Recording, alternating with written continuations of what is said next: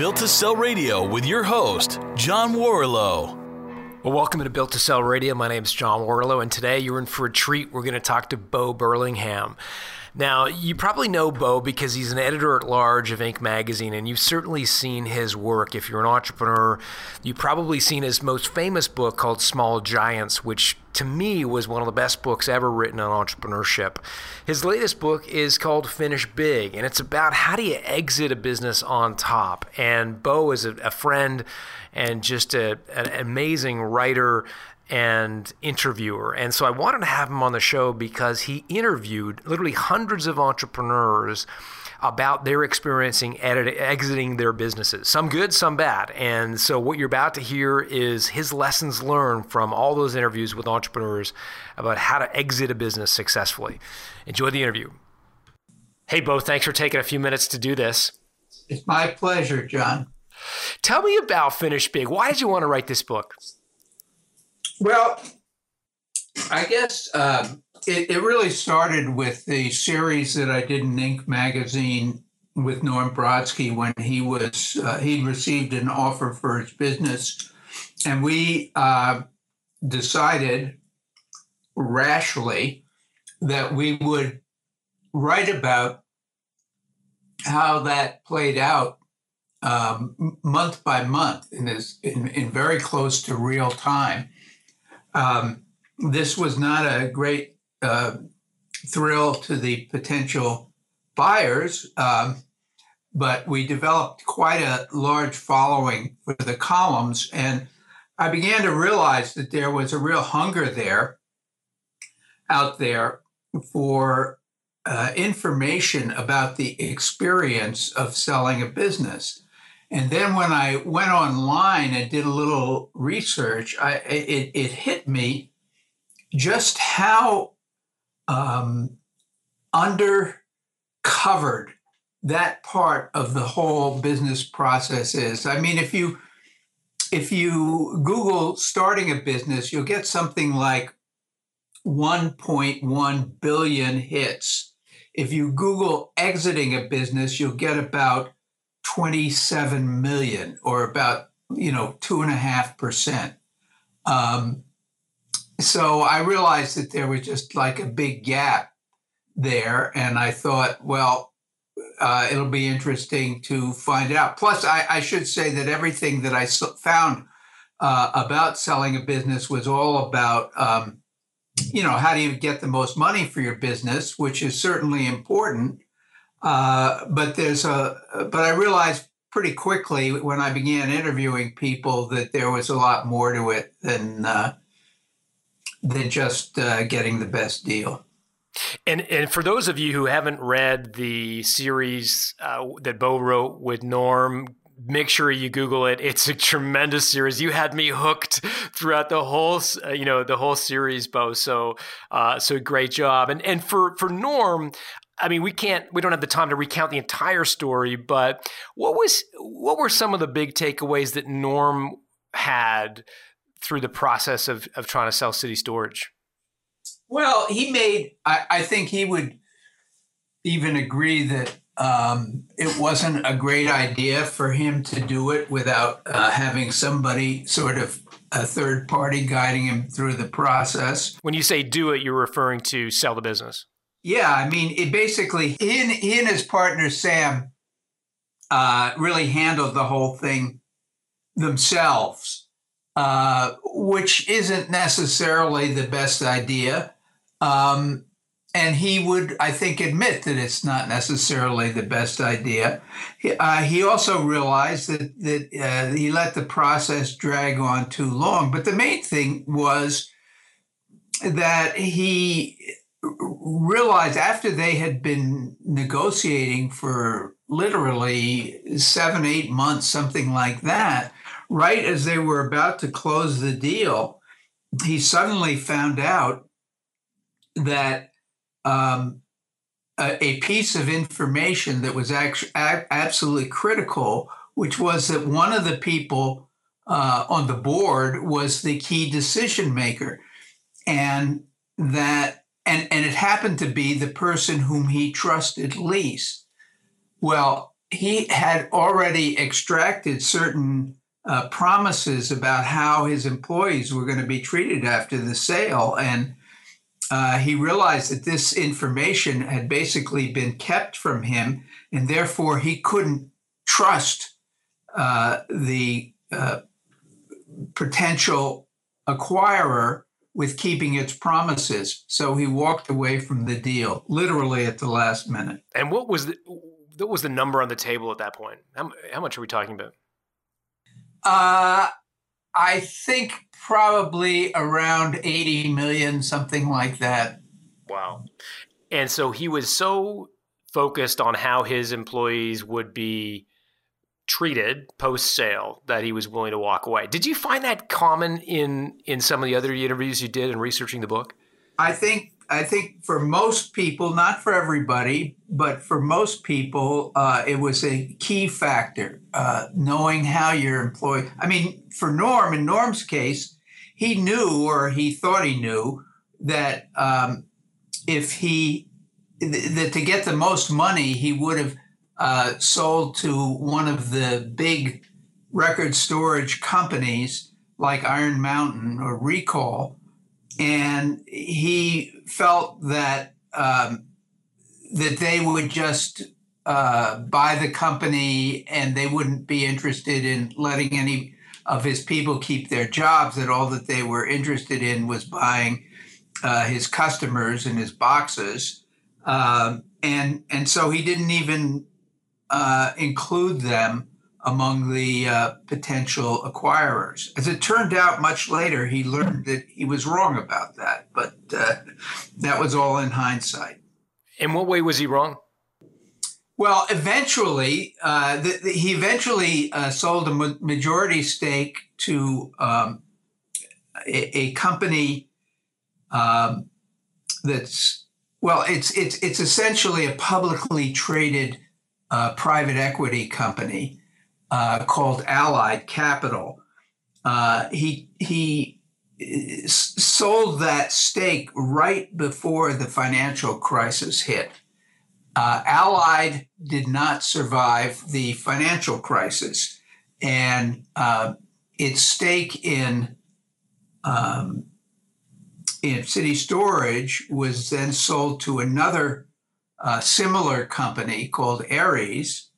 Uh, Norm had sort of a contentious relationship with Ares, and eventually Ares sold to one of the big companies, Recall.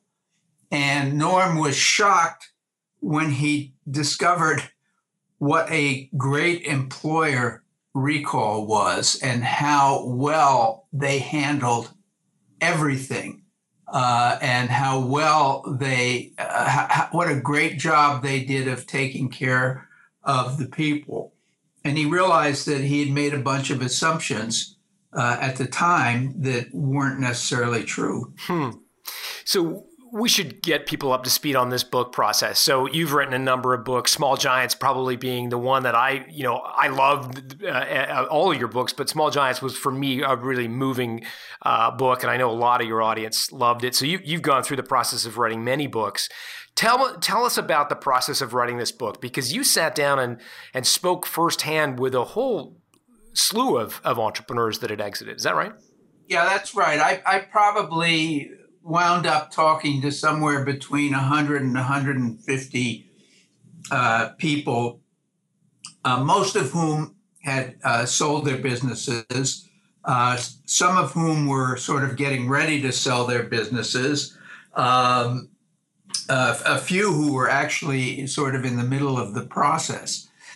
And um, what I found was that about half of them were happy and had moved on and were engaged in something else, uh, and uh, you being one of them.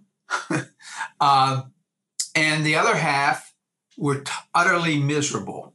Uh, they felt lost.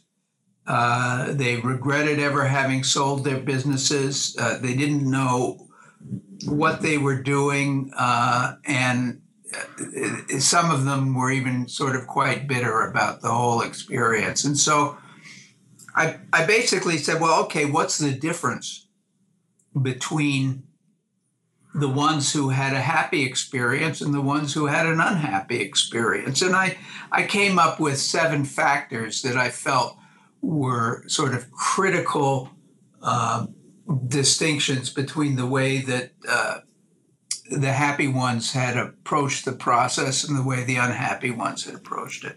We don't have time to go through all seven, but just give us a quick sense of for you what those, just for listeners, what the seven are, real, really briefly. Well, one of them was, and a very important one, was knowing who you are, what you want, and why. Um, that's, I found, one of the most important factors in running a business, let alone selling a business. Uh, a second one was having a sellable company by me, by which I meant not just that you could find a buyer, but that you could sell it when you wanted to uh, to whom you wanted to sell it uh, at a time of your own choosing. Third one was, you know, making sure that you gave yourself enough time to do it. A fourth one was, you know, being at peace with whatever happened to your uh, the the people who had been on it. And you know, so it, I, I run through it. The the most important one uh, was actually the last one, which was handling, had to do with handling the transition from being a business owner to being an ex business owner. Hmm. We'll get to that in a second, Bo. But before we do that, just would as you look through the, the the group of entrepreneurs that you spoke to, both the happy ones and the ones that were miserable and, and bitter. Um, I mean, could you draw any conclusions about when you know it's time to go? I mean, people listening to this podcast will be saying, you know, maybe I should sell this year. Maybe I should wait until the economy really, you know, goes through its next big increase. Uh, I want to sell before we have another recession. I mean, how do people know when to hit the eject button? It's going to be different for different people. Um, frankly, every exit is a little different um, for some people, they get bored and uh, they just don't want to be in the business anymore. Um, for some people, uh, you know, the other extreme are people who basically uh, want to be carried out feet first. Um, and then in between, you have a lot of other people. But the key factor is and and this is the most important point is that you you must not you really should not wait until you're ready to leave before you you know to start preparing for it. Why not? Uh, because there's a very good chance that you'll be caught unawares and you'll wind up in what's called a forced sale um, which is either you won't be able to sell the company uh, period, or you wind up in a forced sale, which is a situation where you have no choice but to sell the company to whomever will pay you anything for it. And um, and and those are often really really tragic. Were there any forced sales stories in your uh, in your book? Oh yeah, there were a couple. Um, I mean, I suppose the the saddest one had to do with Bill Niman, who was the founder of Niman Ranch, not, he had really, uh, in the uh, 20 or 25 years that he'd been in business, he, he transformed his industry. He'd taken a commodity, namely beef and pork and uh, certain other meats, and, and, tur- and, and turned them into value added products. Uh, you know, even today, if you go to a place like Chipotle, um, all of their beef, all of their pork is uh, Niman Ranch pork. And you had adver- people advertising, um, restaurants, I should say, uh, advertising the fact they serve Niman Ranch uh, beef or pork or whatever. Um, he did that. He, he made, you know, he's, he had sales, I would say, over the time of two or three hundred million dollars. Um, he got into a situation. Uh, it was actually during the dot com era, which you recall, I'm sure, uh, when uh, there, there, were a lot of uh, there was a lot of talk about how uh, the most important factor uh, in a business was to be the first mover, to be the one that's out there and that's the best known, and that everything was about brand. You didn't have to worry about profit, anything like that. The most important thing was to build a great brand. Well, Bill, unfortunately, well, he was surrounded by experienced business people who were telling him all this, and he believed them. And uh, at a certain point, uh, I, I, guess it was in 2003, as investors, they'd already put a lot of money in the company, and everyone had been telling him that the brand was just sterling, that they, they, they'd make a fortune when they put it up for sale. Well, they put it up for sale, and they got exactly one buyer. Um, and they got that one buyer at a time when they were running out of cash. They had no choice but to accept that bid. Uh, at first, they were happy to find anybody because they realized, much to their shock, that, that the company wasn't in a situation, wasn't in a very good situation to be sold at all. Um, but then Bill went to work for the company. Within a year, he was he really had doubts about how it was being run, and he left. And all he took with him was a cow, a steer, and his founder stock, which turned out to be worthless because the uh, private equity company that uh, had bought uh, Niman Ranch did what's called a washout round, which basically made the stock of the founders and the early investors worthless. Um, so here was a guy who was a pioneer in his industry, transformed his industry, had built this iconic company, and he wound up with nothing. Can you go into a little bit more detail for listeners on what a, ra- a washout round is? Um, how could somebody so smart, seeming, seemingly be such a visionary? I'm sure surrounded by great lawyers. How could he have fallen for for this washout round, and, and, and what can we learn from it? Bill was not a sophisticated business person. He was a uh, he was a rancher uh, and a visionary. Um, but he had surrounded himself with people who were very experienced. Um, the washout round happened after they had wound up in this forced sale and they sold the company uh, to this private equity company, which, uh, you know, continues to run it. Um, a washout round happens when uh, you know you set up, you set things up. Um, you, you, have to go into the, and I don't want to do it now. We don't really have time for it. You have to go into the math of it, but essentially, what happens is that you do a round of financing that dilutes the early shareholders to the point where their stock isn't worth anything anymore. Uh, they wind up owning such a small percentage of the company that it, it's it's it's you know they're washed out. They they they, they don't have uh, you know they may own the stock, but the stock they own is pretty much worthless. So in Bill's case, he did not take cash up front when he sold to the private equity company in the first place. He must have taken shares in the new entity, which gave them the ability to wash him out. Yes, and that goes back to the point about a forced sale. When you get into a forced sale, you don't have a lot of choice. You've got one buyer.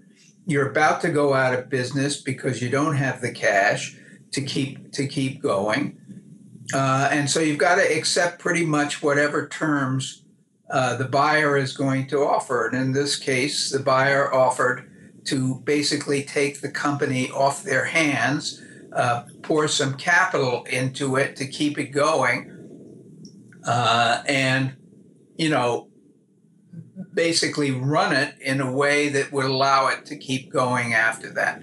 The thing was that the company, when they sold it, because they had uh, believed all this baloney that brand is everything, uh, profit is nothing, uh, which was which was all baloney.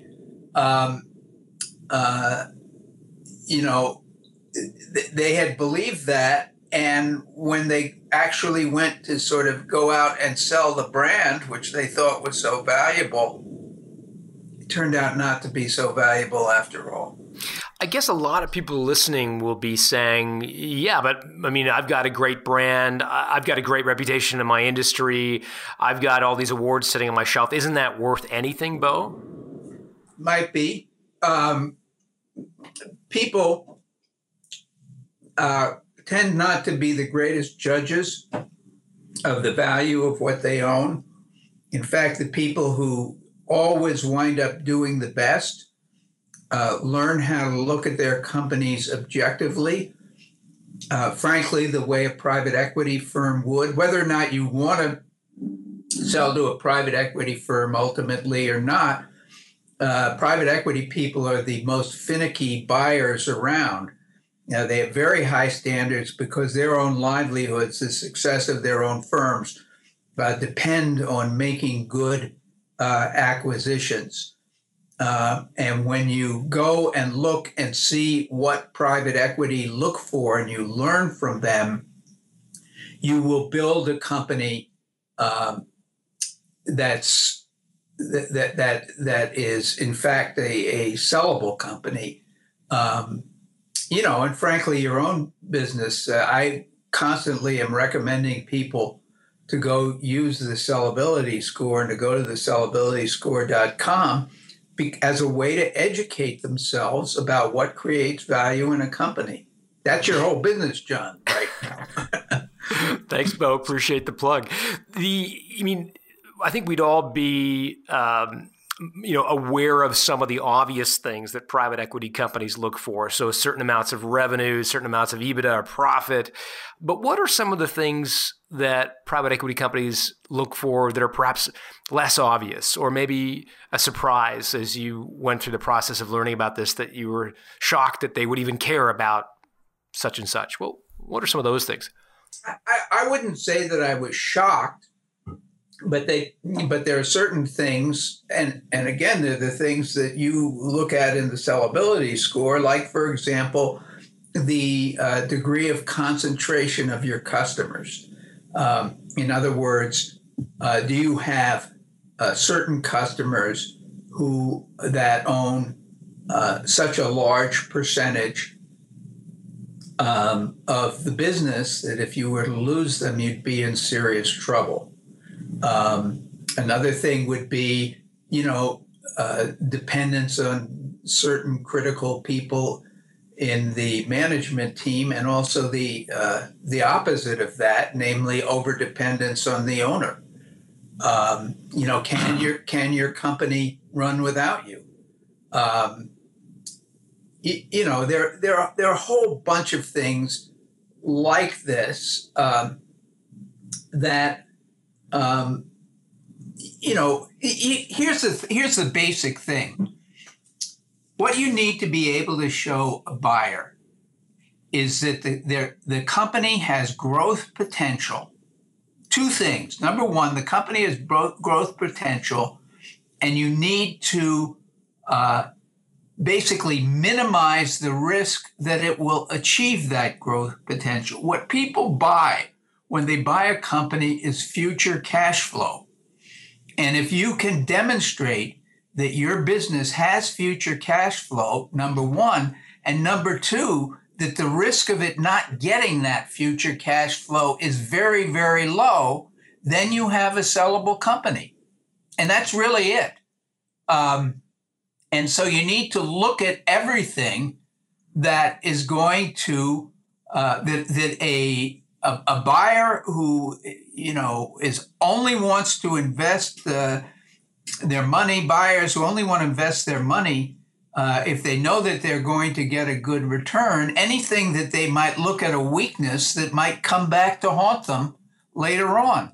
And you've got to eliminate that weakness. And the more of those weaknesses that you can eliminate, the higher the value of your business, the, the better. But of course, there are also other factors.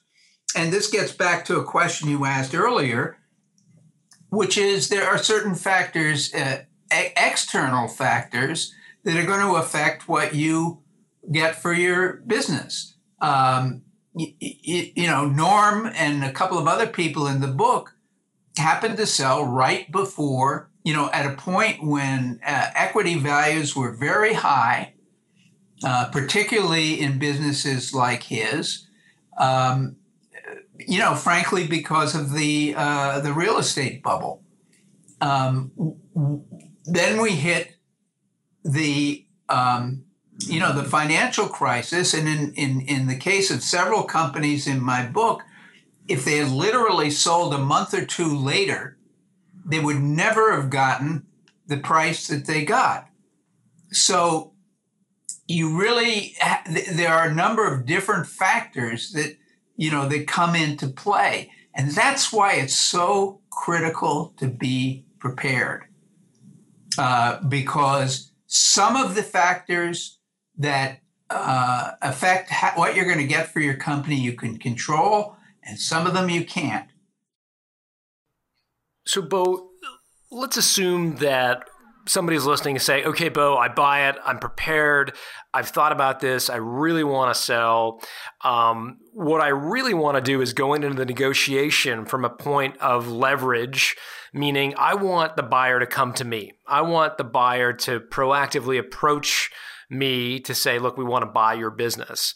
Um, what can you tell me from all these interviews with entrepreneurs? What are the lessons that that we can take away from how they sort of marketed themselves to potential buyers without necessarily losing all the negotiation leverage by you know saying they're desperate to sell. Any lessons there? Um, believe me, if you're if you're desperate to sell, you're not prepared. Um, and by prepared, I, I want to go back to a point, you know, that I make and Finish Big, which is that uh, most people misunderstand the whole what, what exiting is all about. They think an exit is an event that happens. I did too before I got into this. That an event is that happens at some point in the life of a company. You know when the sale happens. The exit is not an event. It's a phase of the business. You have a you have the startup phase, you have the growth phase, and you have the exit phase. And there are actually four stages to the phase.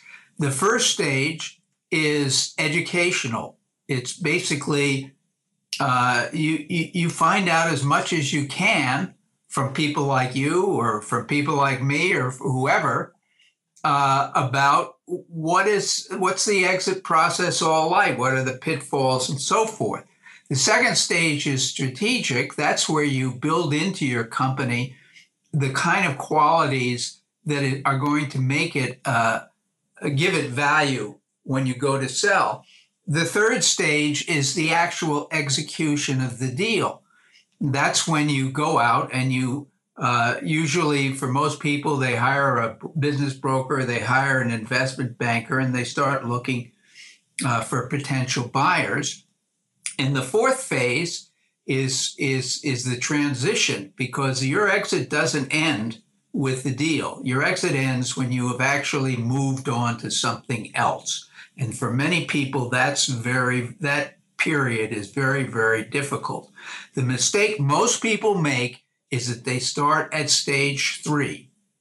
In other words, they don't really think much about the exit until something happens. Maybe they realize they're not going to live forever. Maybe they're tired. Maybe they're bored. Maybe they just want to, they have something else that they want to do. And the first thing that they do is call up an investment banker or a broker. That's stage three. They haven't prepared, uh, you, you know, they haven't done the preparation uh, if they have done the preparation, the chances are that they're getting offers for their business all the time. In fact, they are turning away potential buyers because they have a business that has real value. There is a lot of money out there that's looking for. I mean, the last time I heard the, the, the private equity firms this year have a trillion dollars in what's called dry powder. That is money that's sitting in their funds that they need desperately need to invest and they don't know where to invest it. There's a huge amount of money out there to buy companies. And if you have a company of value that has growth potential and that has been run so well that the chances of it's not achieving that growth in the future um, are going to are, are minimal you're going to be getting calls from people. You're going to be getting and and then at that point what you really need is a guide. And you need and and when i say a guide i my feeling is that the best guides are former entrepreneurs who've actually gone through the process of selling their own businesses and uh, in most cases made tons of mistakes uh, in, in, in, in the course of doing that. As a result, they have had a terrific education in how to sell a business. They also understand that for a business owner, the sale doesn't end with the deal. The sale ends with when you've moved on after the deal, eh, which is a totally different perspective from that of a of a uh, an investment banker or a broker. For them, you know, the deal is over when I mean the exit is over when the deal is done. They'll move on to another client. It's not over for you, the business owner. So, Bo, when you think about a guide and you think about how to find a guide, I mean, where would you turn to if, if you were advising a business owner who needs to find an M&A banker or a business broker? I mean, what, what advice would you have for them? Um, I would say that you you can you, you, know you network. I mean, there are actually a couple of people I mentioned in my book uh, who I have tremendous respect for. Uh, someone you know, Basil Peters, um, and a couple of other people who really have um, a lot of experience and, and are former um, you know, former business owners who have exited their businesses. Um, I, you know, you look around and you interview people the same way that you would interview a new employee. Um, you know, you want somebody who is, uh, or uh, a, a firm, but basically it comes down to a person who is very aligned with you and you know that's not just anybody that you call up. It's not you you call somebody up and say you know a business broker? And they give you the name of a business broker. Well you you gotta you gotta uh, go out and um, you know interview six or seven uh, and you know do your homework. It's like everything else in business you know? Those who do their homework uh, and do what's necessary uh, are going to have a better experience. And you know, and remember that the goal of this whole process is to be happy at the end of it, and uh, learning what it takes to be happy at the end of it uh, is is critical to understand and you know there there are two ways to do that. One, you can go out and you can interview dozens dozens of people uh, who have sold their businesses and, and learn what they've learned. And the second thing is that you can plunk down twenty bucks or whatever it is and buy my book. Everybody's listening is going to buy your book for sure, Bo. I'm going to make them. Um, talk to us about some of the best financial outcomes, because at the end of the day, um, I'm you you definitely covered some stories in the book about. Uh, you know, real success stories, and, and, and here I'm, I'm not talking about life success stories or fulfilling experience. I'm talking about hard cash there were companies that sold for high multiples. What were some of the, the success stories? What can we learn from them? Well, um, it, it were, there were two things. Number one, um, they, they were cases of people who had either done a great job of preparing their businesses and preparing themselves for a sale, or they were extremely lucky in their timing. Give me an example. Uh, well, it's it's an example that in some ways I find a sad one. It, it, he's not actually in my book, but it's uh, Bernie Goldhirsh, the founder of Inc. magazine. Uh, he sold Inc. magazine uh, in 2000 for about 120 million dollars. Why? Because he had to. He had just been diagnosed with a brain tumor, and he realized that he couldn't do what he had to do, um, you know, to battle cancer and still do a good job of running the business. So he put the business uh, up for sale. Uh, his timing couldn't have been better. Uh, and he got, you know, a, a, a, tremendous deal, a great deal um, for it. That was luck. Uh, it was partly luck. It was it was uh, obviously he had built a great brand and Inc., and there were people out there who uh, were uh, interested in acquiring it. Um, and so, um, you know, he did. Uh, but but the fact is, that he would never have sold it if he if he hadn't happened to get sick at that point. In terms of the exit for that Bernie had, um, and for those listening, Bernie Goldhirsh passed away soon after being diagnosed really with brain cancer, as I recall. Is that right, Bo? Yeah, that's right. Yeah. So, uh, 120 million dollars as a headline number sounds like an enormous amount of money. W- was that a, a, a huge multiple of Inc.'s earnings at the time? And do you have any visibility to that? Uh, I think it was, but Bernie didn't share his numbers. Uh, um, Norm Brodsky uh, got a very good multiple of EBITDA, which is is is, is sort of a stand-in. EBITDA is earnings before uh, interest, taxes, depreciation, and amortization, and it's basically a, a stand-in for cash flow, and that's what that's what buyers buy. They buy future cash flow and um, he got a very high multiple. He sold the business, sold the business itself for about ninety million dollars, and then he uh, sold a option on the real estate for about twenty million dollars. Um, so it all came out to about 110 million dollars. Uh, it was probably uh, eight or nine times EBITDA, maybe 10 times EBITDA. Um, it was a very, very good multiple. Why was it a good multiple? Because of his. Uh, why was it that high? You know, really, uh, timing had an awful lot to do with to do with it. It was the right time to sell. Um, you know, and he looked at it from the point of view of, look, I could sell it now, or I could work for uh, another ten years and uh, hope that um, I'll be able to get something similar at that time. Uh, but of course, there are a lot of risks because a lot can happen in 10 years. As it turned out, had he waited, he probably would have gotten about half of, of what he actually got for the company. In fact, when the company was ultimately sold to Recall, uh, it was sold for half of what Norm had gotten.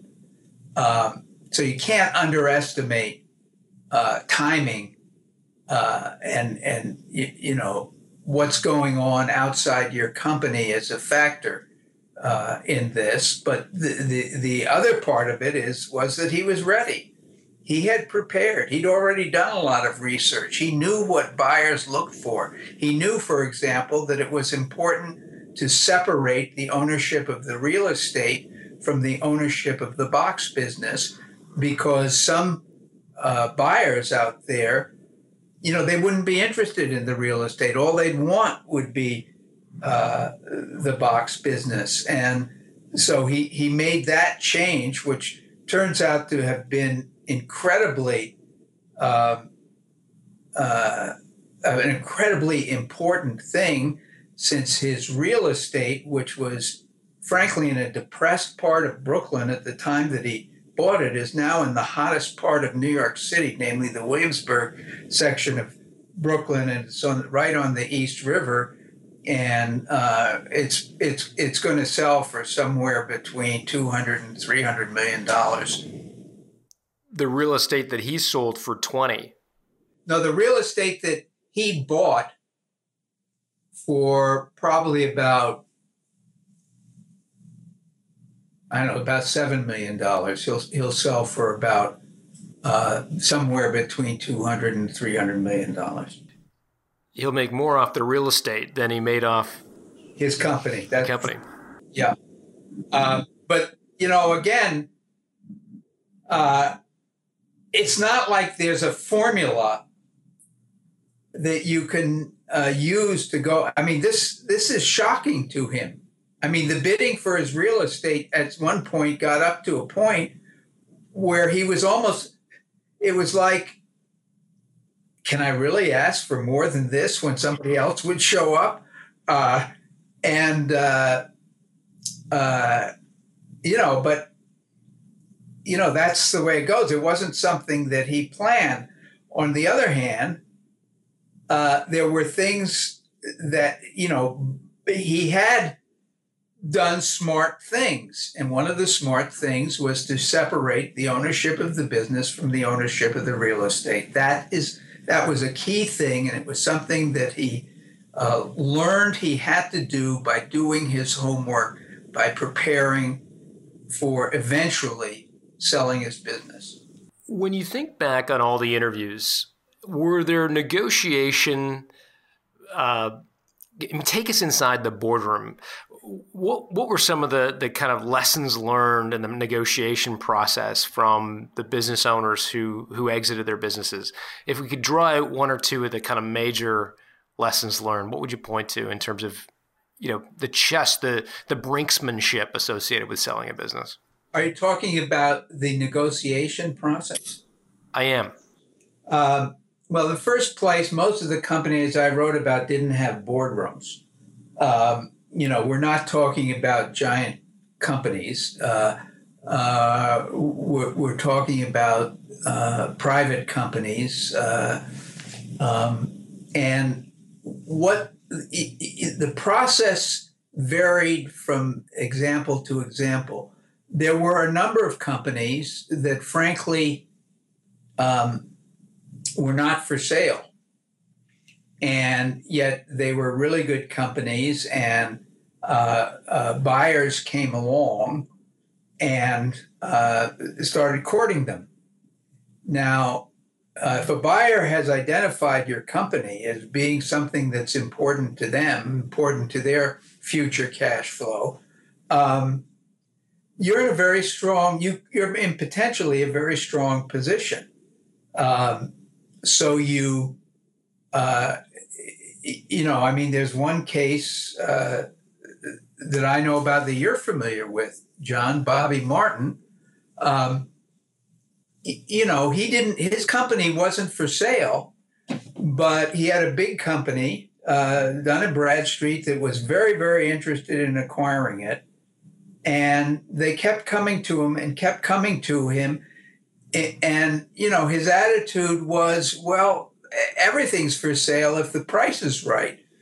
Well once you take that attitude that everything's for sale if the price is right sooner or later you're going to have to ask yourself well okay what is the right price? You know what would i accept? What would be too much for me to turn down? Um, and uh, sure enough dun bradstreet eventually got to that number and he sold the company. Um, he got a lot of money out of it, but there were a lot of other things he hadn't prepared for. And he went through an extremely difficult time after the sale um, because he hadn't uh, prepared himself for it. Just give us the rough numbers on the Bobby Martin exit. So, kind of what was the size of his business? What, what did he sell it for? And then maybe let's get into some of those the lessons learned from what happened after the sale, some of the things that. I, believe he sold it for about $30 million. I think that was the number that he came up with. Uh, I, would have to go back and check. It was something like that. I have the number in, in my book. Um, uh, what he hadn't, he, he had there was there was a mistake he made which a lot of people make, which is they they overlook the fact that when you're selling a company, you're not the only one doing the selling. The buyer is also selling themselves to you. Um, they're telling you whatever they need to tell you in order to get you to say yes to the sale. Um, the fact is that you need to do your own due diligence on the buyer. You need to understand what it really is that is leading that the buyer wants to acquire that you have. The buyer will tell you they love you. They will tell they will tell you that they love your people. Uh, they will say that they uh, admire things you've done in their business uh, so much that they're going to uh, change their own business. Uh, they do all these things, and uh, I would say nine times out of ten they're lying. Um, I don't know if they're consciously lying. They may mean it when they say it, but these things actually don't happen. Uh, what Bobby didn't do, which uh, probably would have been better off if he did, had done, was to say, okay, well, why are Dun and Bradstreet really buying me? Hoover's it was, which owned Dun and Bradstreet. And if that had happened, he would have realized that really it, there was only one thing they were interested in, and that was his intellectual property. He had come up with a way of doing sales um, and of uh, uh, training salespeople that was brilliant. And um, he had been doing very, very well with it. And Hoover's had sort of run across him uh, at a trade show and realized somebody from Hoover's had run across him at a trade show and realized that this was something they could do and it would be a great service they could offer their uh, customers. Um, but really that was all they were interested in they wanted that they wanted the intellectual property and they wanted um, they wanted the training uh, that they would need to uh, implement this in their company as for the people you know or the business itself you, you know that wasn't important to them what was important to them was that they would be able to offer this service well of course, the merger happened. Uh, there were uh, all kinds of problems that came up. People began getting fired or, or leaving because it was uncomfortable. And uh, every time somebody left, Bobby took it personally to the point where he felt that he had to go get himself checked out, that he wasn't developing a heart attack. Uh, they actually hooked him up to a to do a stress test to make sure his heart was okay. And, uh, you know, he was miserable for, for during that period. Um, but he was miserable because he was partly because he was surprised. I mean, there were certain promises that had been made to him, some of them even in the contract that just weren't being kept. But by the time by by the, by that time, he really had no leverage because you know, he hadn't yet received the full amount of money for the sale. There was some being held in escrow, and he wanted to be sure that he got the rest of it. So, it, it, you know, you know, those are the that's part of the whole education process, right, John? That's what that's what those are the kinds of things you need to know before you get into doing the deal. Just for those of you who, who don't know, explain escrow for our listeners.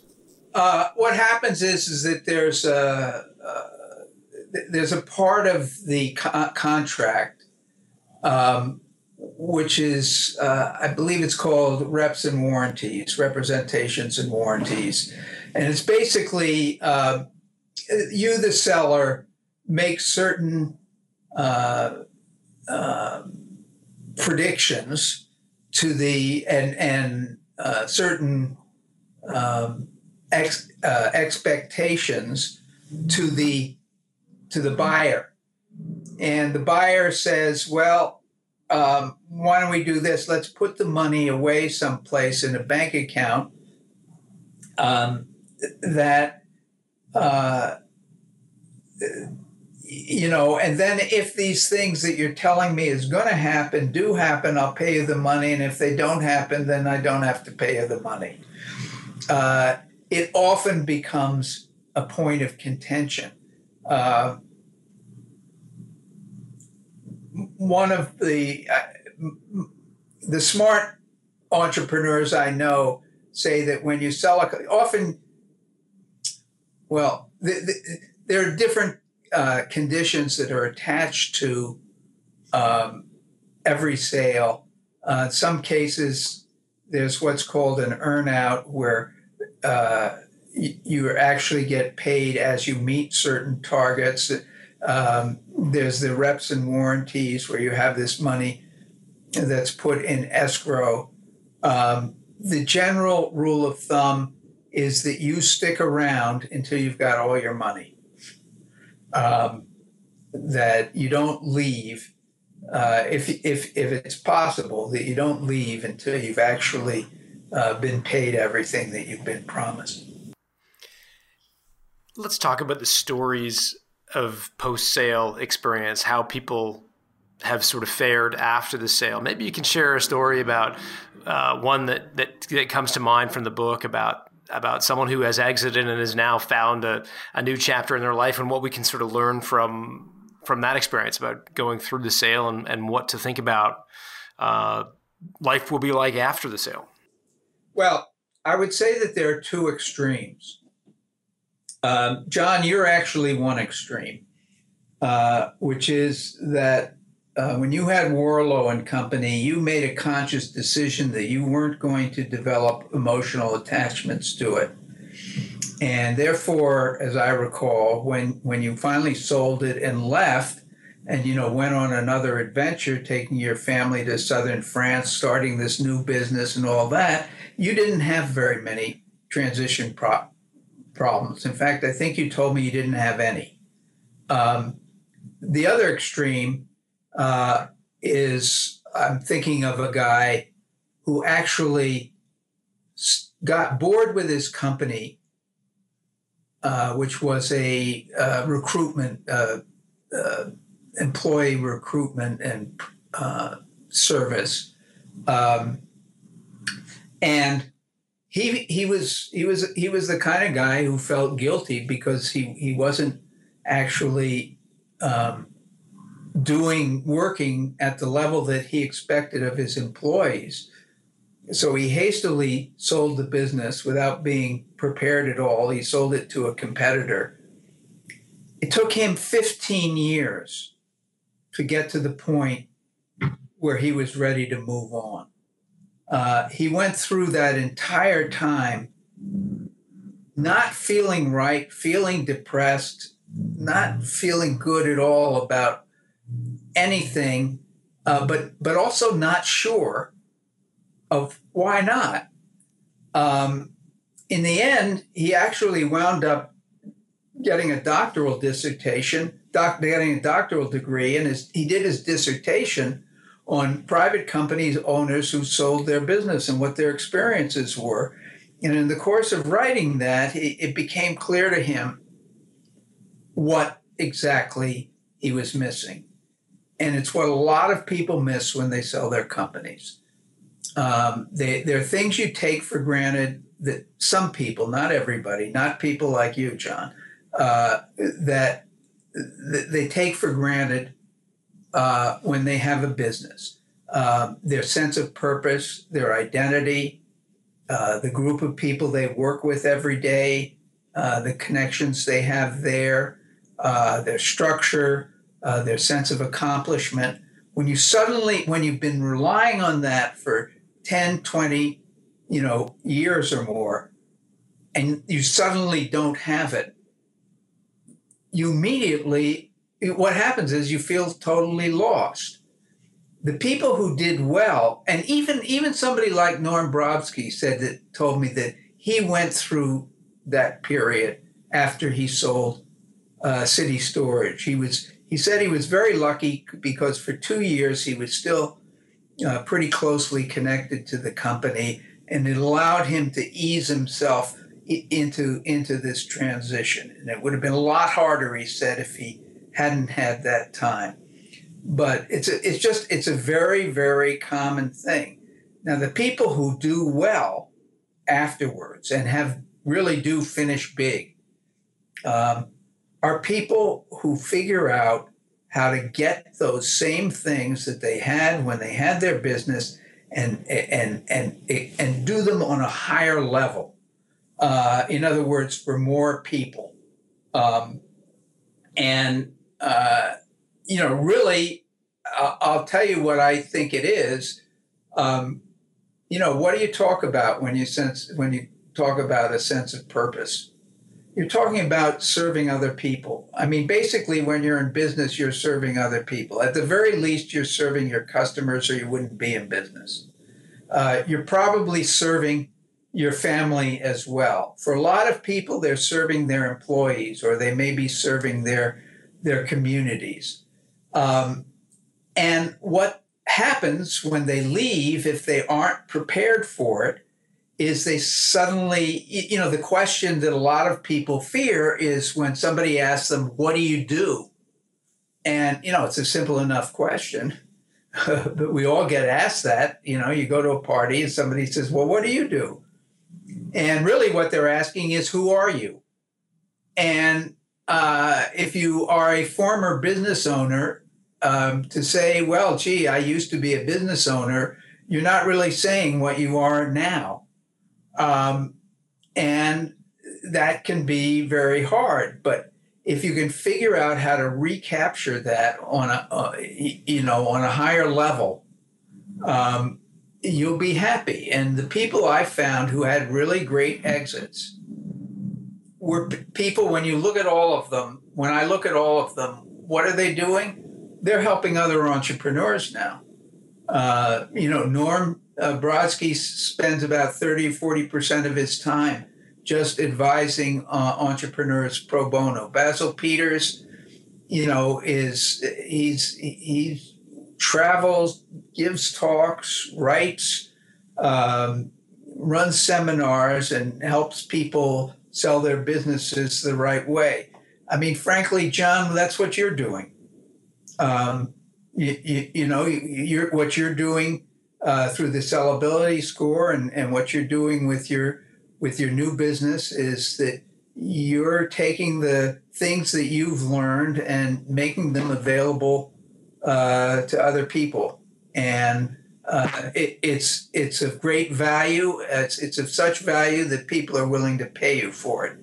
Um, and uh, you don't have any trouble answering the question um, you know what do you do? You know what you do it's a very good point. And for me personally, I went through that period where I wouldn't characterize it as a sense of loss, but when people said, "What do you do?" Uh, you know, three months after exiting my last business, I really struggled with that question, and I did not want to forever be the guy who said, "Well, I used to." You know, I used to play hockey or I used to uh, be a professor or I used to run a business. I, you know, I, I, didn't want to be that guy. And so it was important, to your point, to find the next future. And, and uh, nice of you to say that you think um, that, uh, that we're helping some folks. So that's great. Uh, Bo, thank you so much for joining us. Uh, the book is called Finish Big. Uh, please pick up a copy. You will not be disappointed. Um, it was great to have you, Bo. Okay, and let me just mention that if you want to find Finish Big or know more about all of this, uh, I do have a website. It's boburlingham.com. Uh, so um, feel free to uh, check it out.